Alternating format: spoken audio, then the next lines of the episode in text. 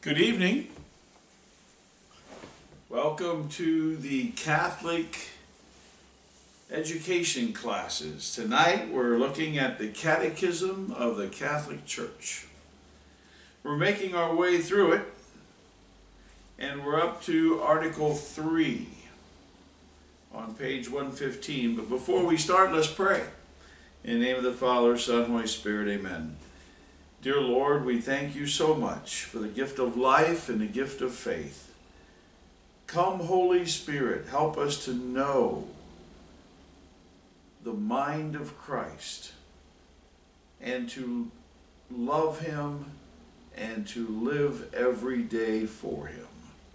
Glory be to the Father, and to the Son, and to the Holy Spirit, as it was in the beginning, is now, and ever shall be, world without end. Amen. In the name of the Father, Son, and Holy Spirit. Amen. In Article 3, we're looking at the Incarnation. He was conceived by the power of the Holy Spirit and was born of the Virgin Mary. Paragraph 1 The Son of God became man. Why did the Word become flesh? Paragraph 4, 5, 6. With the Nicene Creed, we answer by confessing, For us men and for our salvation, he came down from heaven. By the power of the Holy Spirit, he became incarnate of the Virgin Mary and was made man. Paragraph 457. The Word became flesh for us in order to save us by reconciling us with God, who loved us and sent his Son to be the expiation for our sins. The Father has sent his Son as the Savior of the world, and he was revealed to take away sins. St. Gregory of Nyssa wrote, Sick, our nature demanded to be healed, fallen, to be raised up, dead, to rise again. We had lost the possession of the good. It was necessary for it to be given back to us. Closed in the darkness, it was necessary to bring us the light. Captives, we awaited a Savior. Prisoners, help. Slaves, a liberator. Are these things minor or insignificant? Did they not move God to descend to human nature and visit it, since humanity was in so miserable and unhappy a state? So, the first reason that Jesus became flesh was um, in order to save us. Secondly, in paragraph 458, the Word became flesh so that we might know God's love. In this, the love of God was made manifest among us, that God sent His only Son into the world so that we might live through Him. And for God so loved the world that He gave His only Son, that whoever believes in Him should not perish but have eternal life. By becoming a man, Jesus has helped us come to know God's love, to know it in a real, uh, human way. Paragraph 459. The Word became flesh to be our model of holiness. Take my yoke upon you and learn from me I am the way, the truth, and the life. No one comes to the Father but by me. On the mountain of the Transfiguration, the Father commands, Listen to him. Jesus is the model for the Beatitudes and the norm of the new law. Love one another as I have loved you. This love implies an effective offering of oneself after his example. So we've seen three things. The Word became flesh to save us. The Word became flesh that we might know God's love. The Word became flesh to be our model of holiness. He is our model of how to live life. And finally, in paragraph 460, the Word became flesh to make us partakers of the divine nature. For this is why the Word became man, and the Son of God became the Son of man, so that man, by entering into communion with the Word, and thus receiving divine sonship, might become a son of God. For the Son of God became man so that we might become God. The only begotten Son of God, wanting to make us sharers in his divinity, assumed our nature so that he, made men, might make us gods. Now, that last quotation was from St. Thomas Aquinas. We have to be careful. We don't want to start to think of ourselves as divine. But God, in His goodness, takes us into Himself and He shares His divinity with us. A person who's living in sanctifying grace has God's life in his soul right now. So, in that way, we are sharing in the life of God. Paragraph 461, the Incarnation. Taking up St. John's expression, the Word became flesh, the Church calls incarnation the fact that the Son of God assumed a human nature in order to accomplish our salvation in it. In a hymn cited by St. Paul, the church sings the mystery of the Incarnation.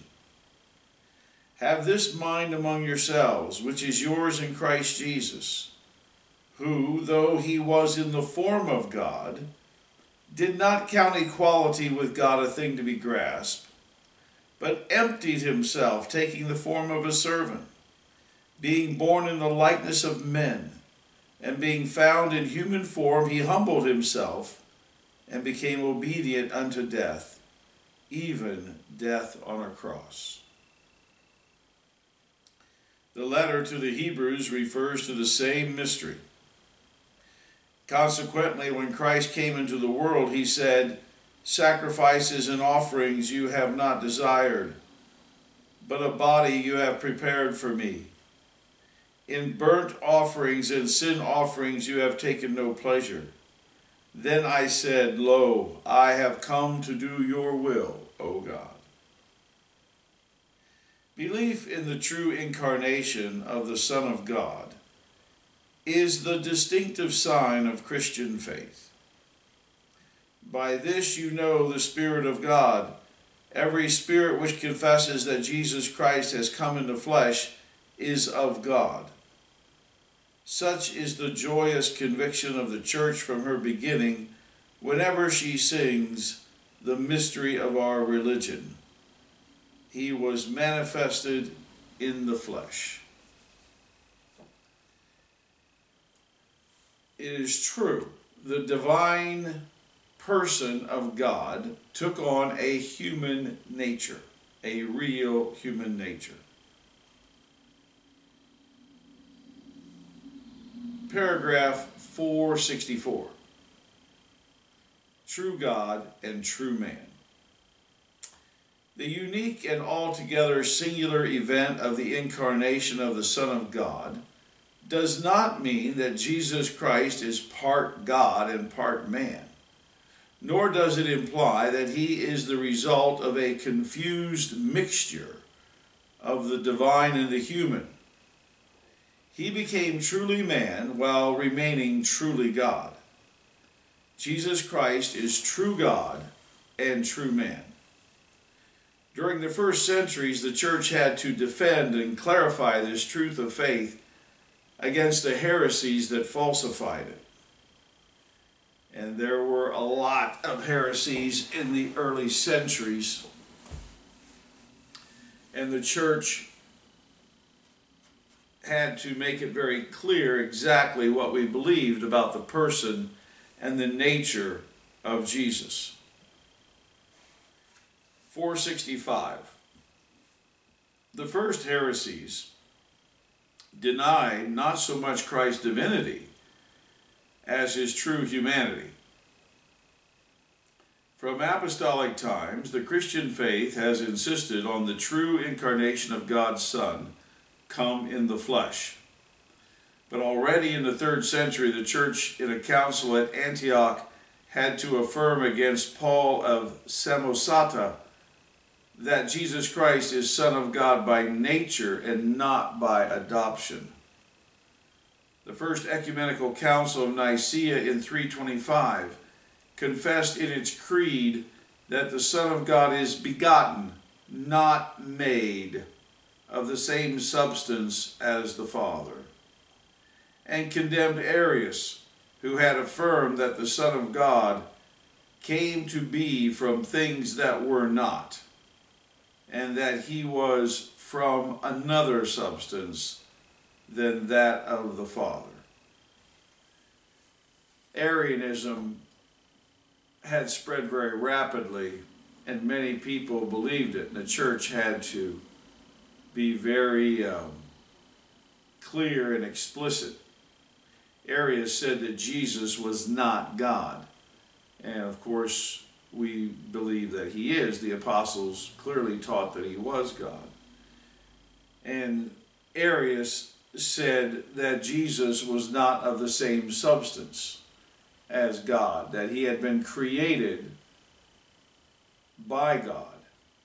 And so in the Nicene Creed, we see the, uh, the, the church teaching very clearly that Jesus is God from God, light from light, true God from true God, begotten, not made. Arius said he was made, not made, consubstantial with the Father. Arius said he was a different substance than the Father. Through him all things were made. So we are confessing that Jesus is the creator God and not a creature himself, which Arius had said.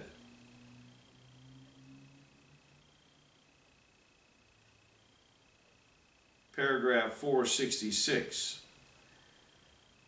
The Nestorian heresy, started by a guy named Nestorius, the Nestorian heresy regarded Christ as a human person joined to the divine person of God's Son. Opposing this heresy, St. Cyril of Alexandria and the Third Ecumenical Council at Ephesus in 431 confessed, quote, that the Word, uniting to himself in his person the flesh, animated by a rational soul, became man, unquote. Christ's humanity has no other subject than the divine person of the Son of God, who assumed it and made it his own from his conception. For this reason, the Council of Ephesus proclaimed in 431 that Mary truly became the Mother of God by the human conception of the Son of God in her womb. Mother of God not that the nature of the Word or his divinity received the beginning of its existence from the Holy Virgin, but that since the holy body, animated by a rational soul, which the Word of God united to himself according to the hypostasis, was born from her, the Word is said to be born according to the flesh. And Nestorius said you should call Mary the mother of Jesus, not the mother of God.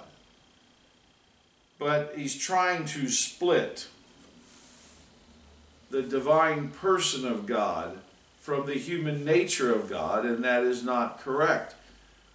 The divine person of Jesus assumed a human nature.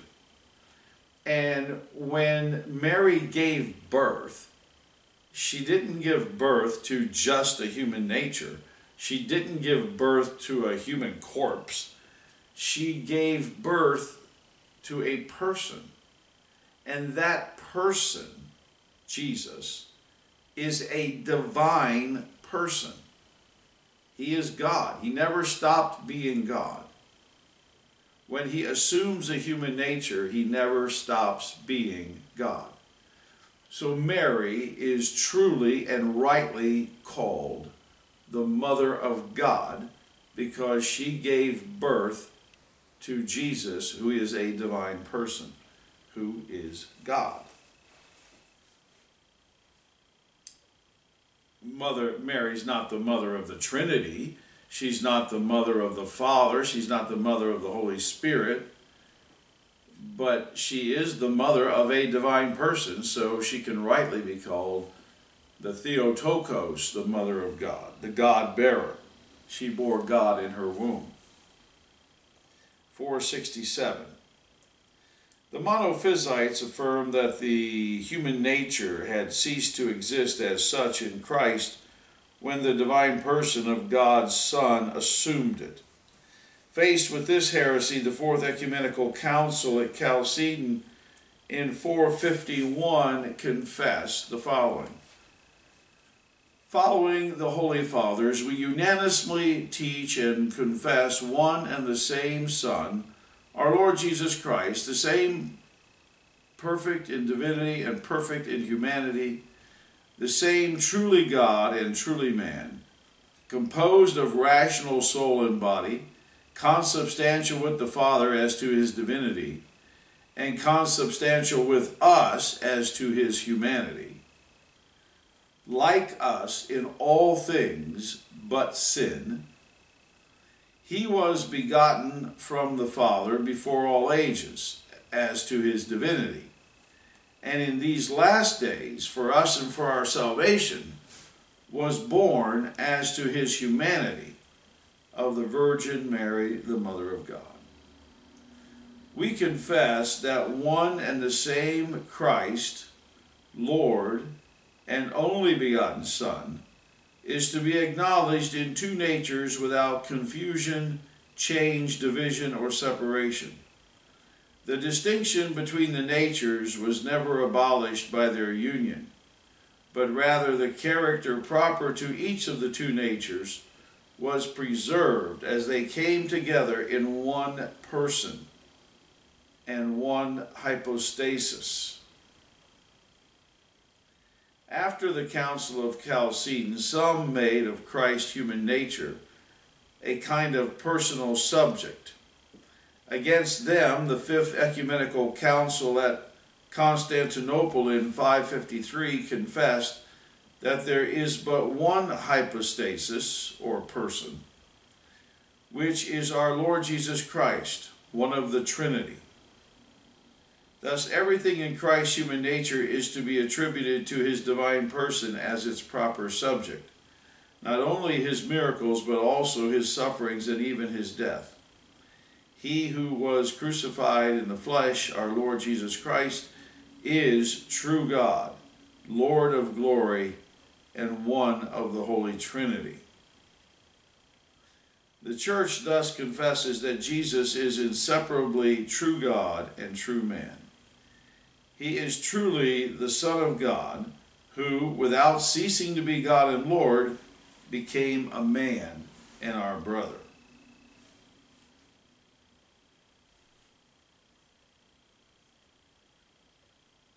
Uh, from the liturgy of St. John Chrysostom. What he was, he remained, and what he was not, he assumed, sings the Roman liturgy. And the liturgy of St. John Chrysostom proclaims and sings, O only begotten Son and Word of God, immortal being, you who deigned for our salvation to become incarnate of the Holy Mother of God, and ever Virgin Mary, you who without change became man and were crucified, O Christ our God, you who by your death have crushed death, You who are one of the Holy Trinity, glorified with the Father and the Holy Spirit, save us. So, Jesus has always been God. He has always been a divine person. From all eternity, without beginning, Jesus existed as a divine person. But that divine person assumed a human nature in the womb of the Virgin Mary. It did not stop him from being divine. He is not a mixture of human and divine. He is completely human, uh, completely human nature, and a completely divine nature. Um,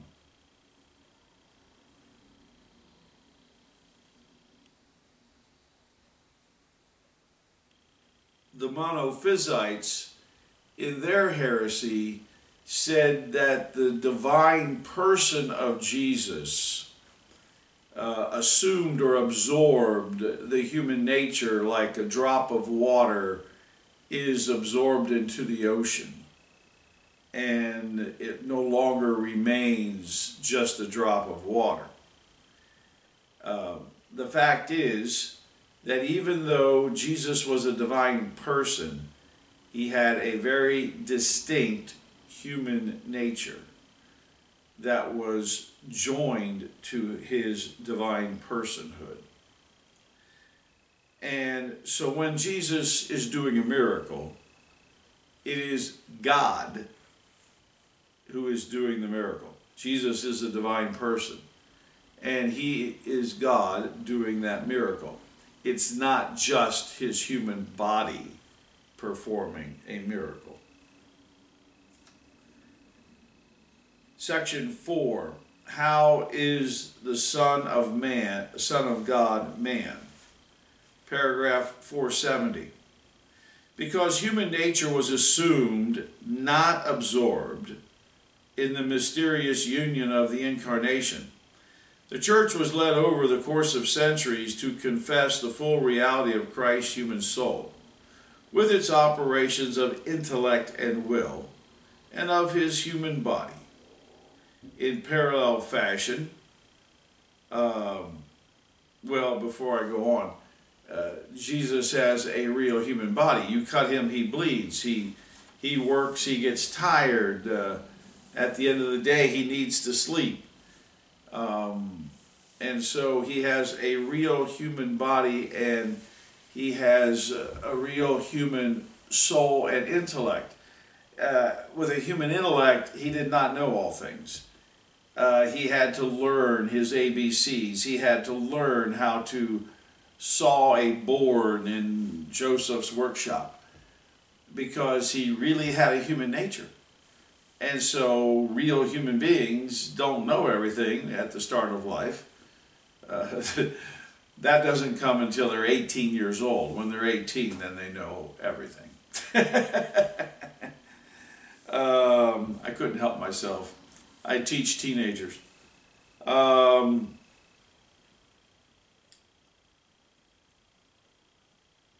in a real human nature, he had to learn um,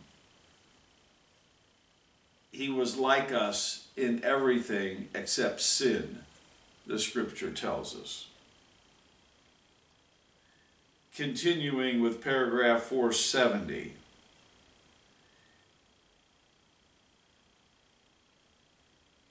In parallel fashion, she, the church, had to recall on each occasion that Christ's human nature belongs as his own to the divine person of the Son of God who assumed it. Everything that Christ is and does in this nature derives from one of the Trinity. The Son of God therefore communicates to his humanity his own personal mode of existence in the Trinity. In his soul, as in his body, Christ thus expresses humanly the divine ways of the Trinity. Um, a quote from Gaudium et Spes. The Son of God worked with human hands. He thought with a human mind. He acted with a human will. And with a human heart he loved. Born of the Virgin Mary, he has truly been made one of us, like to us in all things except sin. Christ's soul and his human knowledge. Paragraph 471. Apollinaris of Laodicea asserted that in Christ the divine Word had replaced the soul or spirit. Against this error, the Church confessed that the eternal Son also assumed a rational human soul. 472. The human soul that the Son of God assumed is endowed with a true human knowledge. As such, this knowledge could not in itself be unlimited. It was exercised in the historical conditions of his existence in space and time. This is why the Son of God could, when he became man, increase in wisdom and in stature and in favor with God and man, and would have and would even have to inquire for himself about what one in the human condition can learn only from experience. This corresponded to the reality of his voluntary emptying of himself, taking the form of a slave. Yes, as I said a moment ago, as a, as a real human nature, he had a real human intellect. And so he had to learn things. And the scripture says he grew in wisdom and knowledge. Yeah, that's what happens with real human beings. Um, they, they grow in knowledge. They don't have all knowledge, infinite knowledge, the moment that they're created. Paragraph 473. But at the same time, this truly human knowledge of God's Son expressed the divine life of his person the human nature of God's Son, not by itself, but by its union with the Word, knew and showed forth in itself everything that pertains to God. Such is, first of all, the case with the intimate and immediate knowledge that the Son of God, made man, has of his Father the Son, in his human knowledge, also showed the divine penetration he had into the secret thoughts of human hearts. In the scriptures, we're often told that Jesus knew what they were thinking, knew what other people were thinking. This is due to the fact that he was God and as God, he knew all things, but as a human, uh, in a human nature, he had to learn things. How much did those two realities uh, interact with each other in the human intellect of Jesus is unknown. I can barely know what's going on in my own mind much less know what's going on in the mind of Jesus of Nazareth. But we see Jesus saying things that he could have no earthly knowledge. Um, in the gospel, he tells of things that will happen in the future. He tells of things that happened far away he sees Nathaniel, and uh, Philip had spoken to Nathaniel far away under a fig tree. And when Nathaniel showed up, Jesus said, Oh, here's Nathaniel. He is a true Israelite. And Nathaniel said, How do you know me? And Jesus said, I saw you sitting under the fig tree when Philip called you. Well, in that instance, Jesus was demonstrating a divine knowledge that no human could have had. it certainly impressed Nathanael. Nathanael immediately said, You are the Son of God. And Jesus said, uh, You believe, Nathanael, because I told you I saw you sitting under the fig tree?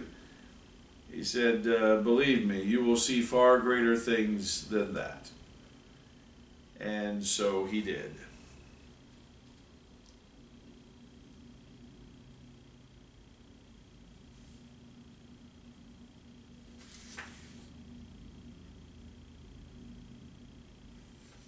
All right, let us continue. Um, I have to find my place. I lost my place. Okay.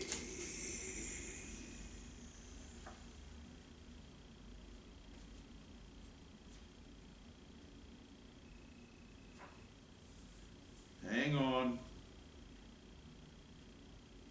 Please hang on for a moment. I lost my place in the catechism.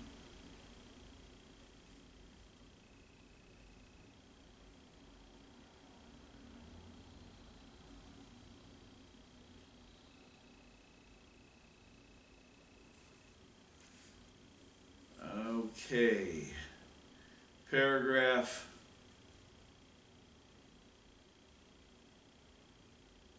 four seventy-four. By its union to the divine wisdom in the person of the Word incarnate, Christ enjoyed in his human knowledge the fullness of understanding of the eternal plans he had come to reveal.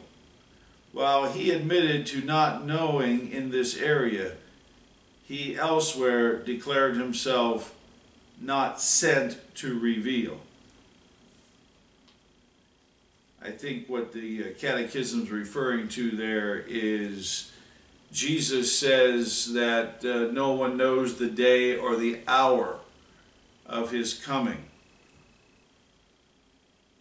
But um, Jesus also says that it is not the time to reveal these things. As God, he knows all things. In his human nature, he does not know all things. Paragraph 475 Christ human will. Similarly, at the Sixth Ecumenical Council, Constantinople, the, the Council of Constantinople III in 681, the Church confessed that Christ possesses two wills and two natural operations, divine and human. They are not opposed to each other but cooperate in such a way that the Word made flesh willed humanly, in obedience to his Father, all that he had decided divinely with the Father and the Holy Spirit for our salvation. Christ's human will does not resist or oppose, but rather submits to his divine and almighty will.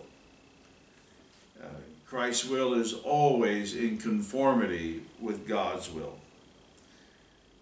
Paragraph 476 Christ's true body. Since the Word became flesh in assuming a true humanity, Christ's body was finite. Therefore, the human face of Jesus can be portrayed. At the Seventh Ecumenical Council, the Church recognized its representation in holy images to be legitimate. Yes, it's perfectly natural to show an image of Jesus because he had a real human nature. He really had a regular human face and body. And so it's perfectly legitimate to have a picture of him. 477. At the same time, the church has always acknowledged that in the body of Jesus, we see our God made visible and so are caught up in love of the God we cannot see. The individual characteristics of Christ's body express the divine person of God's Son. He has made the features of his human body his own, to the point that they can be venerated when portrayed in a holy image. For the believer who venerates the icon is venerating in it the person of the one depicted. So, when we honor or put a candle in front of or put flowers in front of a painting or a statue of Jesus. That is perfectly okay. We are not uh, worshiping or honoring the painting itself or the statue itself. We are honoring the person that is depicted in the statue. If I look at a picture of my wife, it's not that I love that picture itself, it's that I love my wife. And the picture is a reminder uh, of that.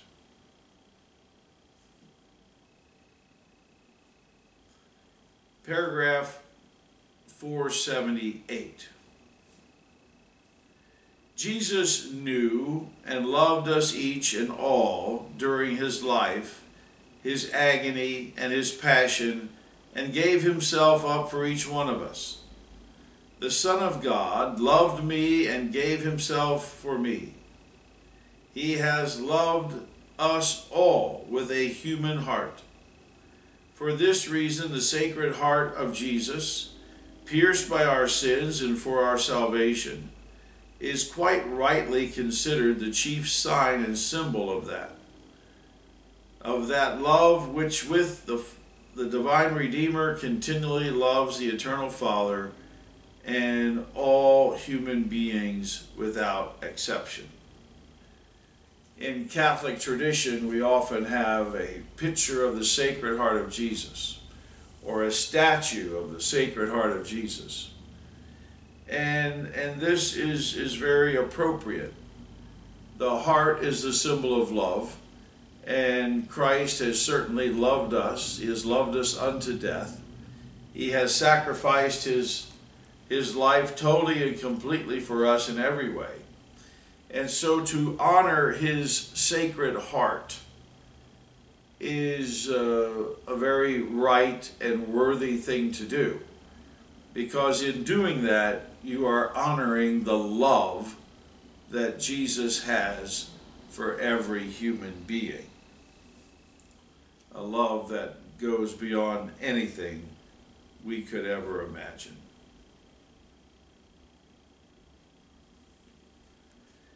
That brings us to the end of um, that section. And so, um, I'm going to stop there um, at the end of paragraph 478. Let us pray. In the name of the Father, and the Son, and the Holy Spirit, amen. Dear Jesus, we love you. You took on a human nature to show us your love, to redeem us from our sins, to be a model of holiness for us. Lord, we love you very much. We pray that through the power of your Holy Spirit, we might live holy lives and return that love which you have planted in our hearts. Glory be to the Father, and to the Son, and to the Holy Spirit, as it was in the beginning, is now, and ever shall be, world without end. Amen. In the name of the Father, and the Son, and the Holy Spirit. Amen.